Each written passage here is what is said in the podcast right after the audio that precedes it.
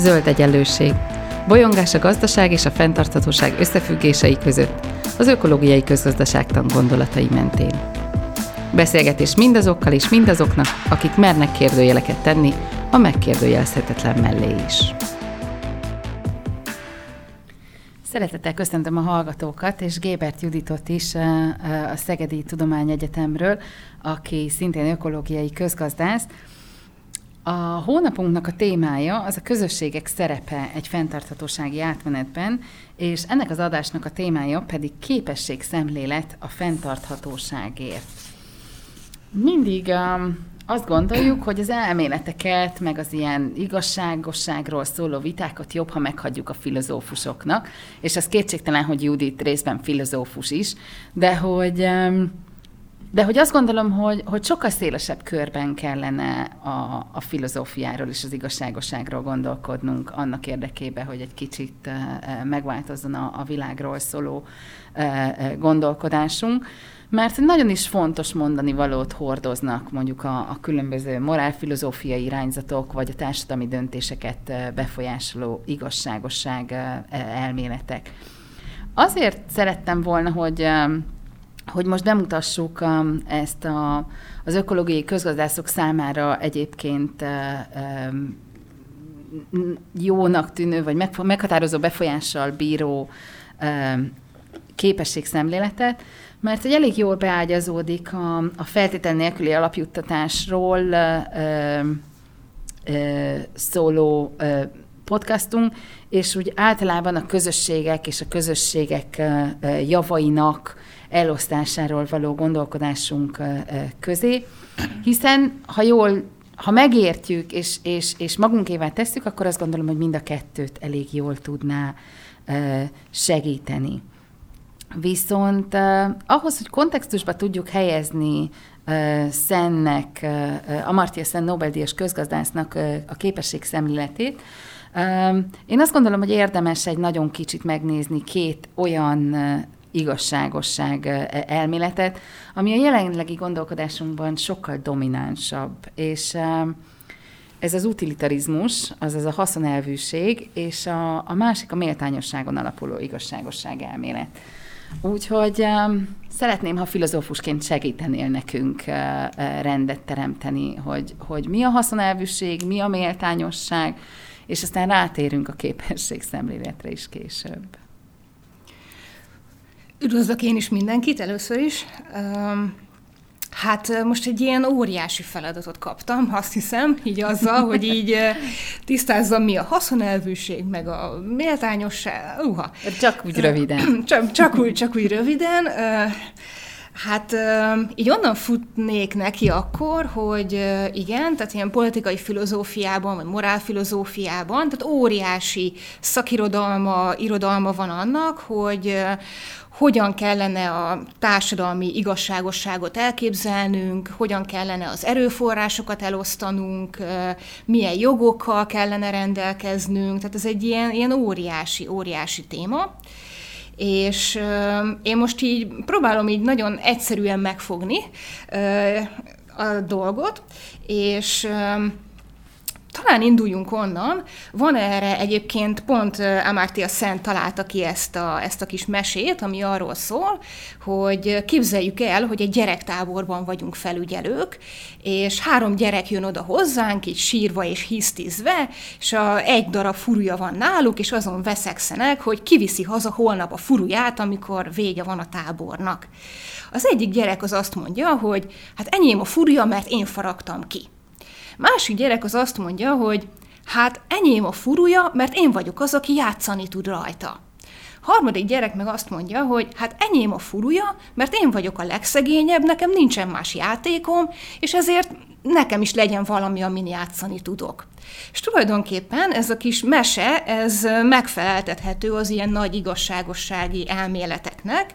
Ugye az első, aki azt mondja, hogy én faragtam ki, a furúja az én munkámnak a gyümölcse, az egyfajta ilyen libertárius gondolkodást képvisel, ahol így a saját munkámnak a gyümölcse az én elvehetetlen jogom, ahol senki más ne nyúljon, típusú megközelítés. A második, aki azt mondja, hogy én vagyok az, aki játszani tud rajta, az egy ilyen haszonelvű megközelítést képvisel. Kinek okozza a legnagyobb hasznosságot az a bizonyos furúja, ez ezt a megközelítést képviseli. Az harmadik meg egyfajta ilyen egyenlőség megközelítést képvisel, hogy ő az, aki azt mondja, hogy hát itt az övé, mert hogy az egyenlőség az mégiscsak egy fontos igazságossági szempont. Úgyhogy ha már egyenlőségről beszélünk, én onnan lépnék tovább, hogy az a kérdés, hogy akkor miben is legyünk egyenlőek.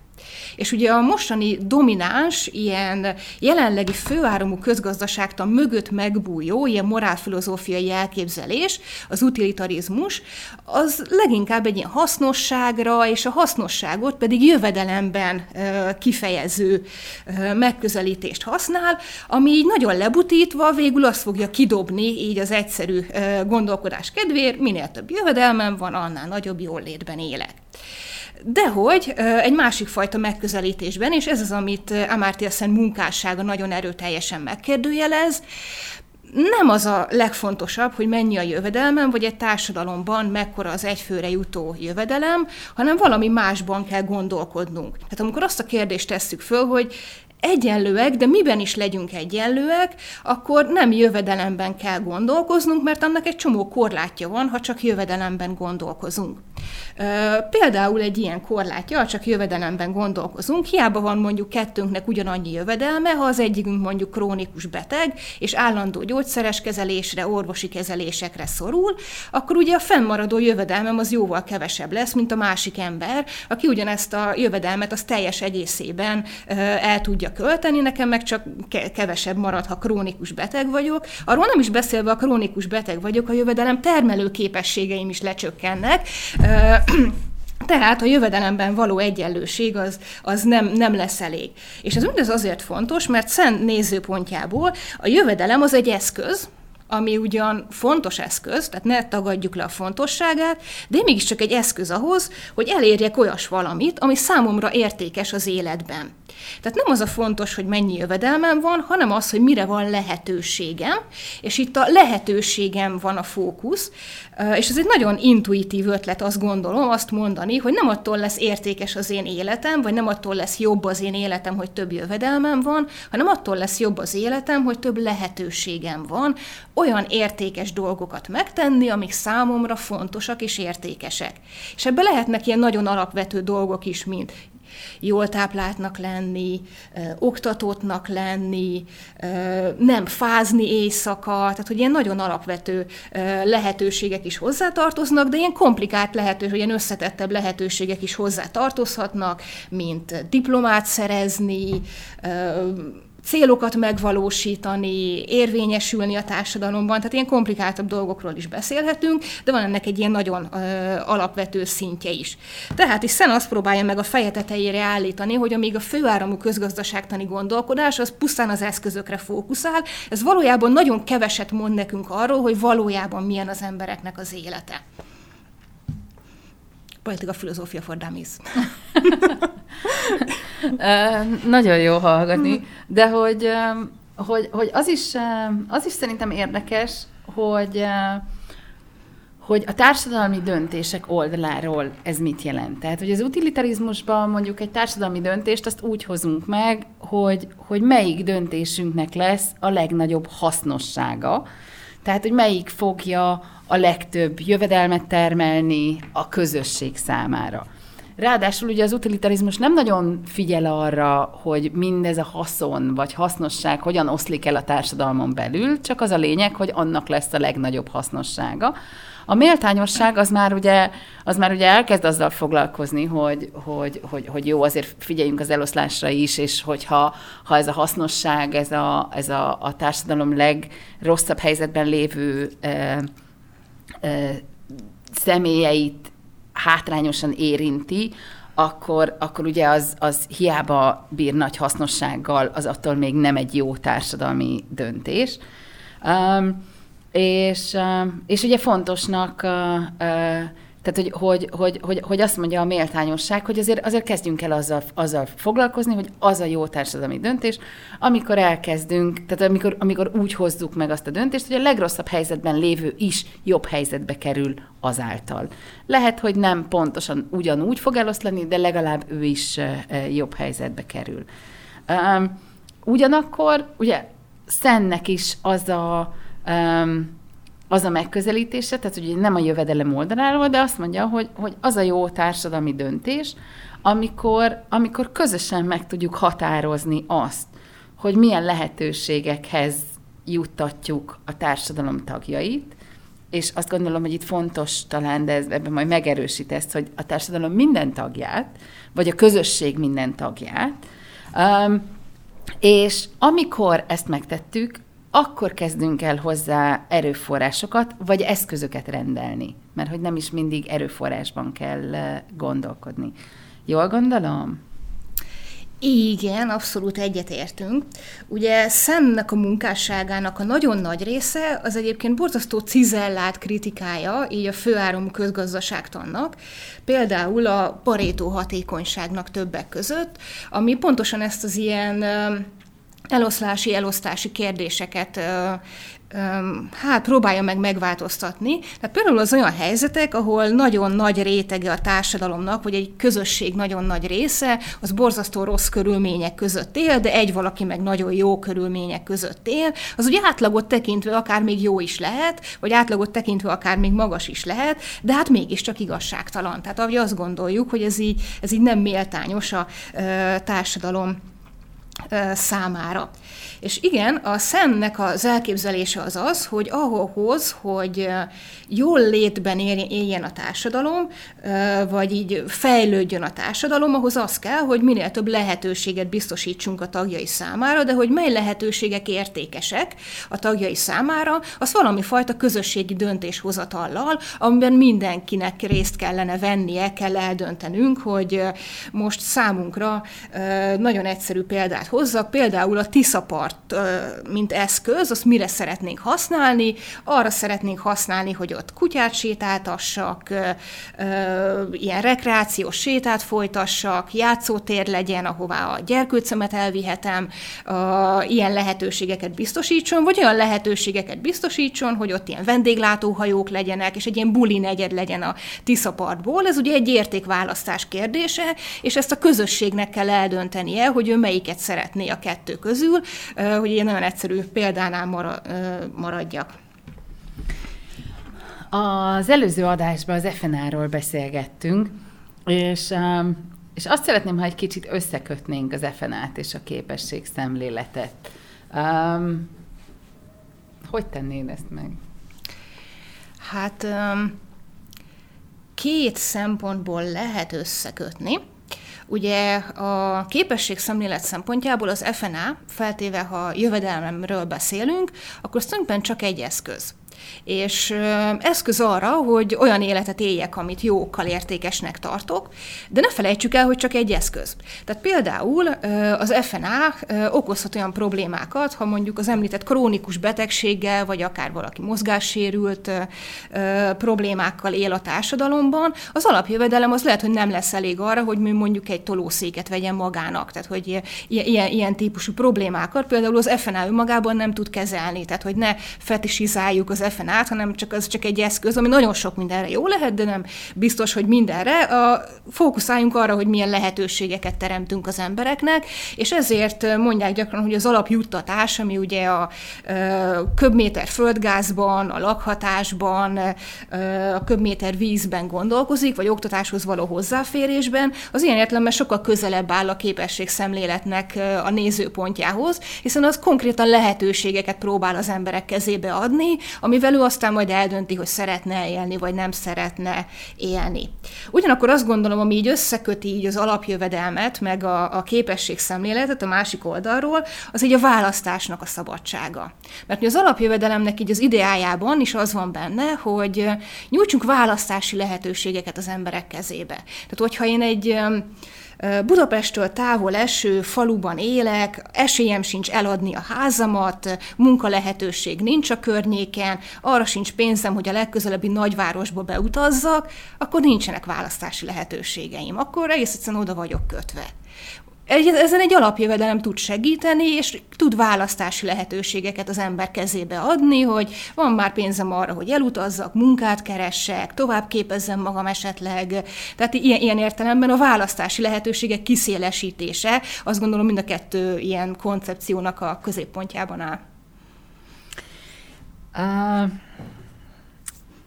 miben van szüksége a közösségeknek a képességszemléletre?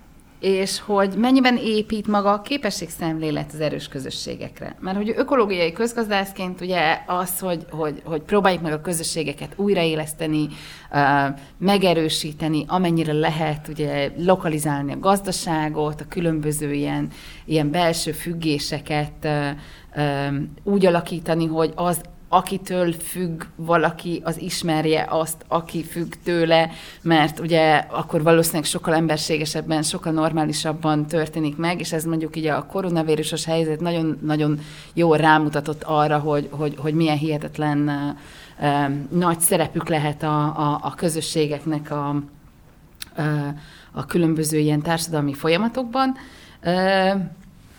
Hogyan segíti a képességszemlélet ezt a, ezt a közösségek megerősítését? Hát Szen nagyon gyakran elmondja, hogy szerinte az emberek azok nem páciensei a fejlődésnek, hanem cselekvő ágensek, akik maguk is tudnak cselekedni annak érdekében, hogy ő, az ő életük, vagy az ő közösségüknek az élete az jobb legyen. És minél több lehetőséget adunk az emberek kezébe, ezek a folyamatok annál inkább beindulnak, hogy az emberek azok javítani fogják az életüket, ők a változás előmozdítói, ugye ez a cselekvő ágens az ő kifejezése lesz, és nem egy passzív befogadója, aki ilyen passzív befogadóként így megvárja, amíg a szájába hullik valami, hanem ő ugye elő, elő tudja mozdítani, hogyha a megfelelő lehetőségeket megteremtem a számára. Ráadásul azt mondja Szen, hogy nagyon gyakran, így a kis közösségek, azok tulajdonképpen ők azok, akik a legjobban tudják, hogy mi kell nekik. Hogyha ilyen kis közösségről beszélünk, és ő ezt az ilyen fe, alacsony jövedelmi országok példájából veszi, akikkel ő nagyon sokat foglalkozott, alacsony jövedelmi országokban lévő fejlesztésekkel, ahol nagyon gyakran előfordul, hogy egy ilyen kívülről jövő, főáramú típusú beavat, fejlesztési beavatkozás az egész egyszerűen nem működik, mert nem a helyi közösség igényeire van adaptálva. És lehet, hogy a szándék az teljesen jó, de mégiscsak félre sikerülnek a dolgok. És ebből így rengeteg példa van a szakirodalomban, például az egyik kedvenc példám, jön a nagy nyugati javító szándékkal befektető, ő most kutat épít az afrikai falu közepén, mert hogy szomjaznak az emberek, és hogy kút kell, megépíti a kutat, működik, tök jó, mi történik? Egy hét múlva a helyi asszonyok közös erővel lerombolják. Miért? Ugye így ez egy ilyen főáramú fejlesztéspolitika, egy ilyen főáramú gazdaság keretei belül ez egyszerűen nem érthető. Hát miért? Hát ott van, közel van, hatékony, Miért nem jó ez? És azért nem jó, mint kiderült, hogyha egy kicsit másfajta gondolkodásmódban ránézünk erre, akkor kiderült, hogy azért nem jó, mert hogy mielőtt a kút létezett, az volt a szokás, hogy a helyi asszonyok azok összegyűltek, közösen lesétáltak a folyópartra, ugye közben beszélgettek, megbeszélték a nap dolgait, ott vizet merítettek, majd visszasétáltak, és ugye számukra egy fontos közösségépítő elem volt, és a kút megépülésével ugye ez megszűnt a számukra. És ezért annyira hiányzott ott nekik a közös séta minden nap, hogy úgy voltak vele, hogy ah, nekünk nem kell a kút. És hogy ebből így azt hiszem érthető, hogy egy olyan ö, beavatkozás politika, ami így lehet, hogy külső szemmel nézve jó, de a közösség szempontjából nézve pedig nem úgy néz ki, mert hogy ők más tartanak értékesnek a maguk számára, és ez az, ami nagyon fontos, hogy mi az, amit a közösség értékesnek tart a maga számára. Ha rátérünk egy kicsit a fenntarthatóságra, és hogy, hogy, hogy hogyan lehetne egy fenntartatósági átmenetet elképzelni, és hogy ebben a képesség szemléletnek milyen szerepe lehet. Akkor, akkor, akkor mit gondolsz, hogy, hogy, hogy mennyire tehát mennyire fontos mondjuk egy ilyen átmenetbe sokkal inkább egy képességszemlélet, mint egy utilitarista megközelítés?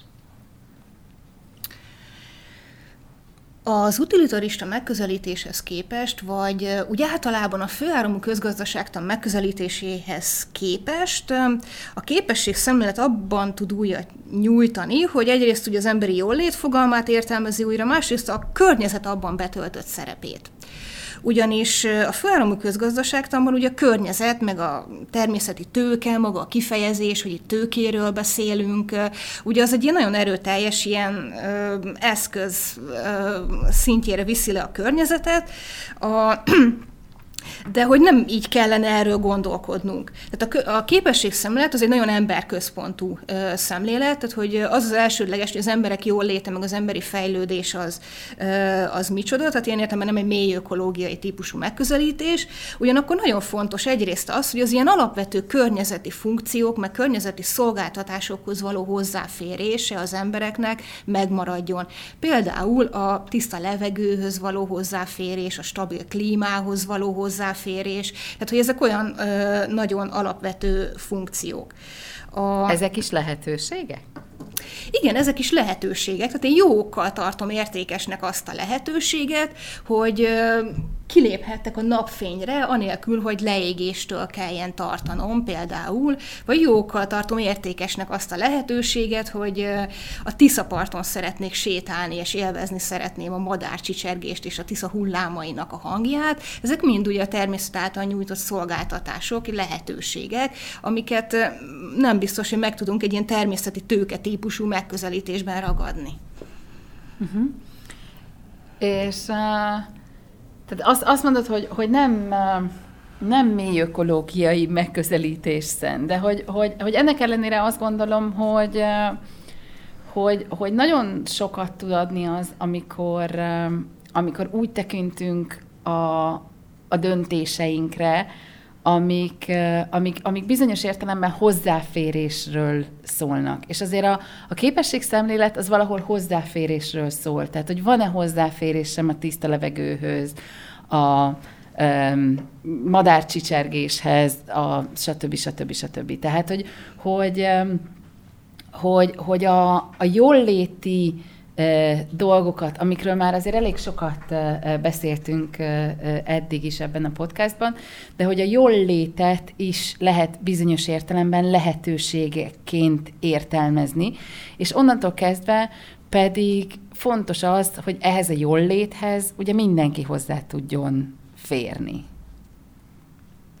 Igen, tehát amikor lehetőségekről, meg jól léthez való hozzáférésről beszélünk, akkor ugye arról beszélünk, hogy ez az, amiben egyenlőnek kellene lennünk. Tehát ez az, ami így az ilyen utópia szerint, vagy az ilyen képességszemlet ideája szerint olyas valami, ha ideális társadalmat elképzelünk, az egy olyan társadalom, ahol mindenki hozzáfér a tiszta levegőhöz, mindenki hozzáfér az egészségügyhöz, mindenki hozzáfér a tiszapart élvezetéhez, mindenki hozzáfér az ilyen típusú, akár természet által nyújtott a szolgáltatásokhoz is, tiszta ivóvíz, és így hosszan lehetne, stabil klíma, amik már így beszéltünk, hosszan lehet ezeket sorolni. Ugyanakkor ez teljesen egyértelmű, hogy nem mindenki ugyanazokkal a lehetőségekkel akar élni. És az is egyértelmű, hogy hogy a társadalomnak bizonyos értelemben döntenie kell, hogy milyen lehetőségeket akar biztosítani, főleg akkor, hogyha azt mondjuk, hogy mindenki számára ugyanúgy biztosítani szeretnénk ezeket a lehetőségeket. És itt jön be a képbe a politika, vagy a politikai döntéshozatal, vagy a közösségi döntéshozatal, hogy, hogy hogyan lehet ezeket a döntéseket meghozni, hogy, hogy hogyan, hogyan tudna mondjuk a társadalom um, eljutni oda, hogy, hogy, hogy bizonyos értelemben konszenzusos döntést hoz, akár helyi szinten, akár össztársadalmi szinten arról, hogy oké, okay, mik azok a lehetőségek, amiket most, ebben a pillanatban mindenki számára biztosítani szeretnénk. Hát a szeni válasz az erre ugye a társadalmi részvétel és az ilyen közösségi döntéshozási folyamatok, amiben hát egyrészt szükség van ugye szakértői tudásra is, tehát arra, hogy valaki értse azt, hogy a klíma az milyen összefüggésben van a növényzettel és társai, de másrészt meg szükség van arra is, hogy az emberek azok úgymond döntsenek bizonyos értékek mellett vagy ellen, döntsenek arról, vagy súlyozzanak a, a között, hogy számukra mi a fontos egy adott helyzetben, vagy adott környezetben, és mi az, ami a kevésbé fontos, és akkor abba az irányba kell elindulni. Ami itt fontos, Szen szerint, hogy ezt nem úgy kell elképzelnünk, hogy Na most akkor itt van ez az ilyen ideál, hogy mindenkinek legyen egyenlő hozzáfér, ugyanolyan, és izé, hanem úgy kell elképzelnünk, hogy próbáljunk meg ez mindig kicsit közelebb kerülni. Tehát nem baj, ha sose fogjuk ezt elérni, hanem az a font, nem az fontos, hogy az igazságosságot, mint olyan nagy ideát elérjük, hanem az a fontos, hogy a konkrét igazságtalanságokat megszüntessük. Tehát, amikor arról van szó, hogy a Tiszaparthoz kifér hozzá, akkor nem az a kérdés, hogy Szeged minden egyes állampolgára hozzáfér a Tiszaparthoz, hanem az a kérdés, hogy vannak-e olyan akadályok egyes társadalmi csoportok előtt, ami megakadályozza, hogy ők hozzáférjenek a Tiszaparthoz. Például, hogyha a Tisza parton ott van egy nagy tábla, hogy magánterület és senki nem jöhet ide be, holott esetleg nem is az, csak azt valaki kitette, vagy a Tisza part az annyira nincsen rendben tartva, hogy sétálni se lehet a környéken se, akkor vannak bizonyos akadályok, ami miatt én nem tudok hozzáférni ehhez. Uh-huh. Tehát a részvételi közösségi döntéshozatal, erről lesz még egyébként szó később a, a, a podcastunkba, és a, a következő adásban is képesség szemléletről uh, fogunk beszélni, mégpedig úgy, hogy hogyan alakulhatna át a helyi gazdaságfejlesztésről alkotott képünk, ha mind a környezeti, mind a társadalmi fenntarthatóságot figyelembe szeretnénk venni, és ehhez felhasználjuk a képesség szemléletet ö, ö, ilyen ö, filozófiai háttérként. Úgyhogy neked nagyon szépen köszönöm, hogy itt voltál, ö, a hallgatóknak, hogy hallgattak bennünket. Én is köszönöm. Ez volt az Új Egyenlőség zöld podcastjának mai adása. Hallgassátok az Új Egyenlőség piros podcastot is. Nézzétek a stúdióbeszélgetéseket a YouTube csatornákon, és olvassátok a www.újegyenlőség.hu-t. Vitatkozzatok velünk a Facebook oldalunkon. Jövő héten újra találkozunk.